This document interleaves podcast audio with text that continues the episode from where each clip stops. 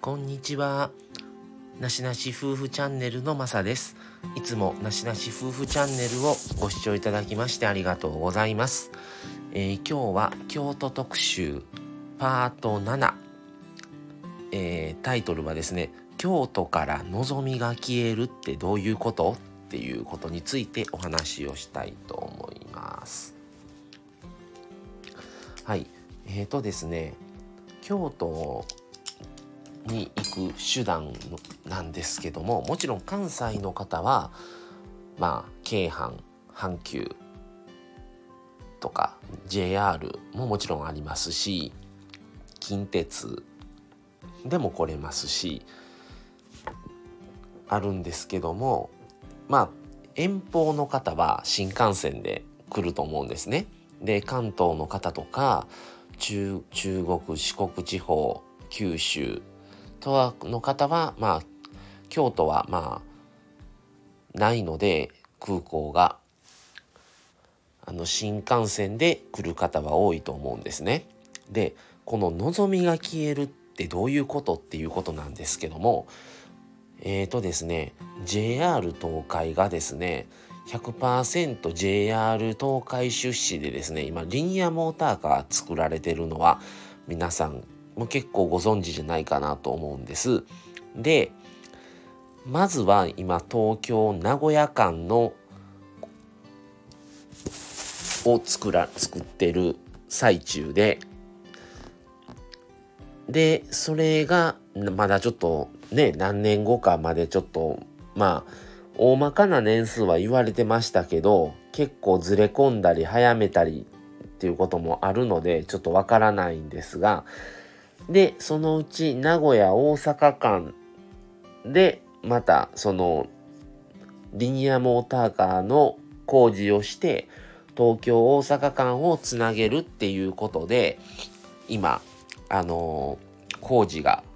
されてますね。でなぜ望み止まらないのかというとリニアモーターカーなんですよね話は。で、リニアモーターカーは、今新幹線で新大阪東京間っていうのは、おおよそ2時間半ぐらいなんですよ。けども、リニアモーターカーになったら、約半分ぐらいの時間になると言われてるんですね。で、なぜリニアモーターカーとなるとでなったかと言いますとですね、まあ、南海トラフの地震とかですね地震大国の時に東京大阪は大大動脈だということでもし地震が今後来た時に東京大阪間の線路が1本だけでは動脈がもう断たれてしまうと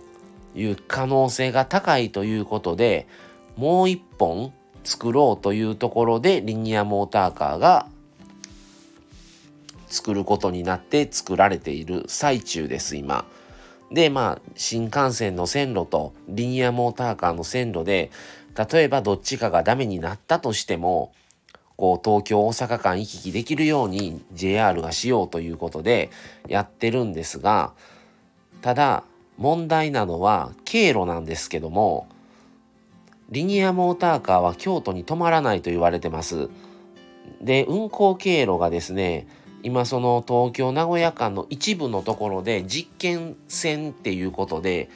もしかしたらこの聞かれてる中でもリニアモーターカーを実際に乗りに行かれた方もいるかもしれませんが京都に泊まらないんですね。で京都の人は京都駅にリニアモーターカーを止めてほしいということを訴えてるそうなんですがまだどうなるか分かりません。で、経路で行くと奈良にリニアモーターカーが通ると言われてるんですね。で、奈良の方と、ま通って、えー、学研都市線の駅のところに1個作って新大阪だということででこの話が望えじゃあ関係ないんちゃうんってなるんですけども JR 東海はリニアモーターカーが開通したら新幹線の望みを廃止するって言われてるんですね。もう小玉しか倒産、もう走らさないでおこうという話が出てるっていうのを聞いたことがあってですねもうね東京からこだまで京都まで乗る言うたら結構な時間乗らないといけないから京都に客が減るんじゃないかという懸念があるんですよ。それで京都京都はあの JR 東海側に京都駅にリニアモーターカーの駅を作ってくれというふうに言ってるんですね。でまあもちろん関東からのお客さんもね来てもらわないと観光客で成り立つ都市なんで今まあコロナもあって観光客がなかなか来れる状況じゃないということもあって京都市は今財政難になってるんですけどもやっぱり観光業がすごく京都は多くてですねなかなか企業さんの方は大阪の方に行かれてしまうっていうことが多いんだと思うんですね近いので大阪が。っていうこともあってなおさらやっぱりリニアモーターカーに京都駅を作って止めてほしいという京都側といやいやいやまああの JR があの京都は通らへんよ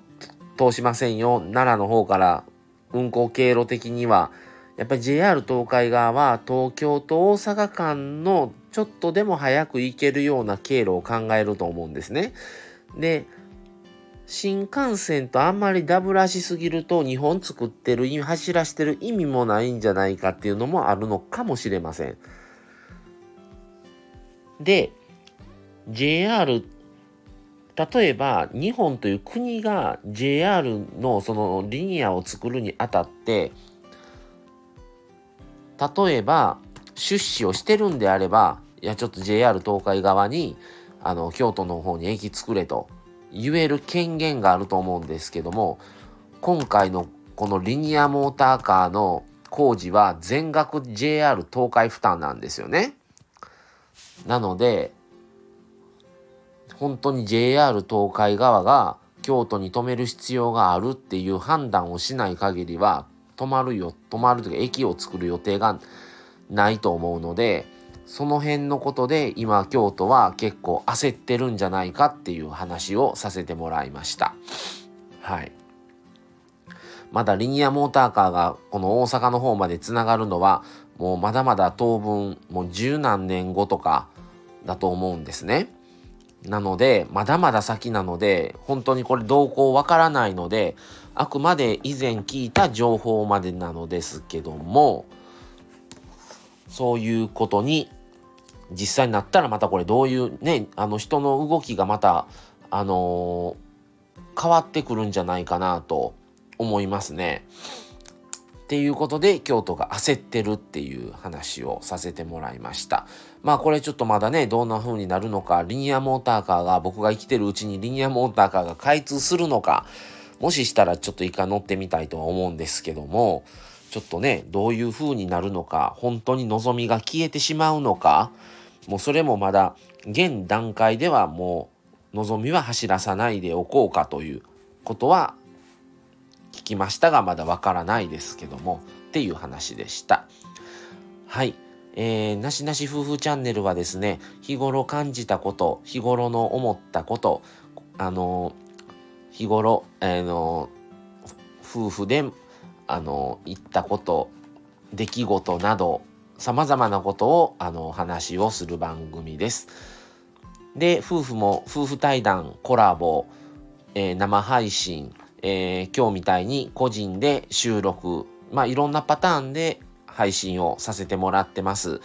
で、コメントレターの方も受け付けていますので、ぜひよかったら、あの、お願いします。またそれをね、あの、励みに継続していきたいなと思っております。はい。それではですね、このなしなし夫婦チャンネル、えー、次回はですね、京都特集最終回ということで、えー、日曜日に、えー、京都在住者、え火曜日のジョニーさんとコラボをさせてもらって、え京都の魅力を話できたらなと思います。はい。では、それでは今日もご視聴いただきましてありがとうございました。それでは今日はこの辺で失礼します。さようなら。